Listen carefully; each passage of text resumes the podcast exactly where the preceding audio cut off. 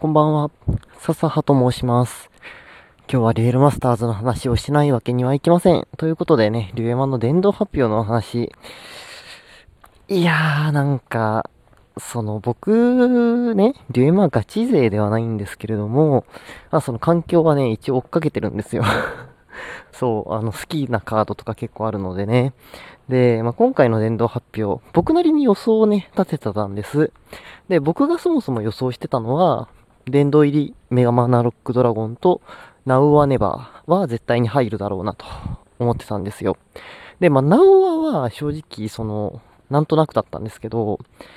メガマナロックはね、ちゃんとした理由を持って入るだろうと言ってました。何かというと、現在ね、運営が多色カード推しなんですよ。3色とか。で、メガマナロックドラゴンって、えー、色、えー、っと、なんていうの、5色のカード、あの、マナゾーンに5色あれば、5枚ロックできるんですよ。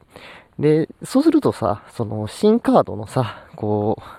う、売ろうと思っても、メガナラマナロックがいっぱいね、流行っちゃったら、ね、そんなね、使いづらくなっちゃうじゃないですか。新規の強いカードたちが。という意味で、絶対規制してくるだろうなと思ってたら、規制してきませんでしたというか、デッキタイプとしては、オカルトアンダキーンがただたださよならになったのと、あとはナウはネバーループがね、一応止まったかなというところですね。はい。そう、だから、あの、今、その、電動予想されてって、電動されなかったパーフェクトダークネスだったりとか、あとは希望のジョースター、ゼロルピア、メガマナロックドラゴン、ナウアネバーなどなどがすでに高騰、冒頭を始めております。いやー面白いね、リュエマの電動発表ってね。あとデゾダムね。僕デゾダムは正直再録予想だったんで、電動入りはしないだろうと思ってたんですけど、あの、やっぱね、一応電動コーヒーには上がってて、一旦値段下がってたんですけど、これでまたね、上がり始めるという。はい、そんな感じですね。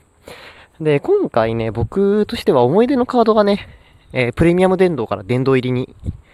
格下げになって、ちょっと嬉しい気持ちです。それが何かというと、サイバーブレインというカードですね。効果は単純4マナで、えー、シールドトリガーがついていて、カードをね、3枚引けるという、至極シンプルな効果でございます。シンプルながらに強いんです、これって。なんでかっていうと、例えば相手にね、えー、攻め込まれた時に、シールドから出てきたら、それだけで3枚引ける。これはね、カードゲームにおいてドローするっていうのはすごく重要な行為なんですね。要するに、一旦の中で動ける幅が広がるんですよ。選択肢が広がるんですよ。で、まあ、だからシールドね、相手が例えばアグロ系、速いデッキだった時に、まあ、ブレイクされてもこっちの選択肢が増えるから次のターン返しやすいよね、だったりとか、あとは純粋にコントロール系のデッキを使ってたとしても、4コスト払えば3枚引けるってむちゃくちゃ強いんですよ。やっぱね、後半手札切れがちになるので、そこでね、ちゃんと3枚引けるカードがあるっていうのは強いんで、純粋に強いんです。はい。で、シンプルに強いがゆえに、あの、プレミアム殿堂入りされてまして、これね、僕が小学校の時のカードなんです、そもそも。だからもう、小学校の時、だからもう何年前 ?20、15年、17年とか、前のカードが、まあ、現代においても強いと判断されて、まあ、デッキに1枚も入れちゃダメだよってなってたのが、この度ですね、デッキに1枚入れることが許されました。おめでとうございます。で、むちゃくちゃ嬉しいんですよ。イラストも結構好きでね、サイバーブレイン。で、僕なんかね、結構持ってて、昔むちゃくちゃ使っててね。で、一昨年くらいにリュエマ復帰するってなった時に、とりあえずこれデッキに刺しとけば間違いないだろうと思ってたら、そもそもデッキに入れておけないカードになってるというね、驚きでしたね、あの時は。あ、やっぱ強いカードって、今も昔も強いんだなって、そう、あの時思いました。なんていう思い出話でしたね、今日は。そんなこんなで、レールマスターズ、えー、この後ですね、でかいカードが、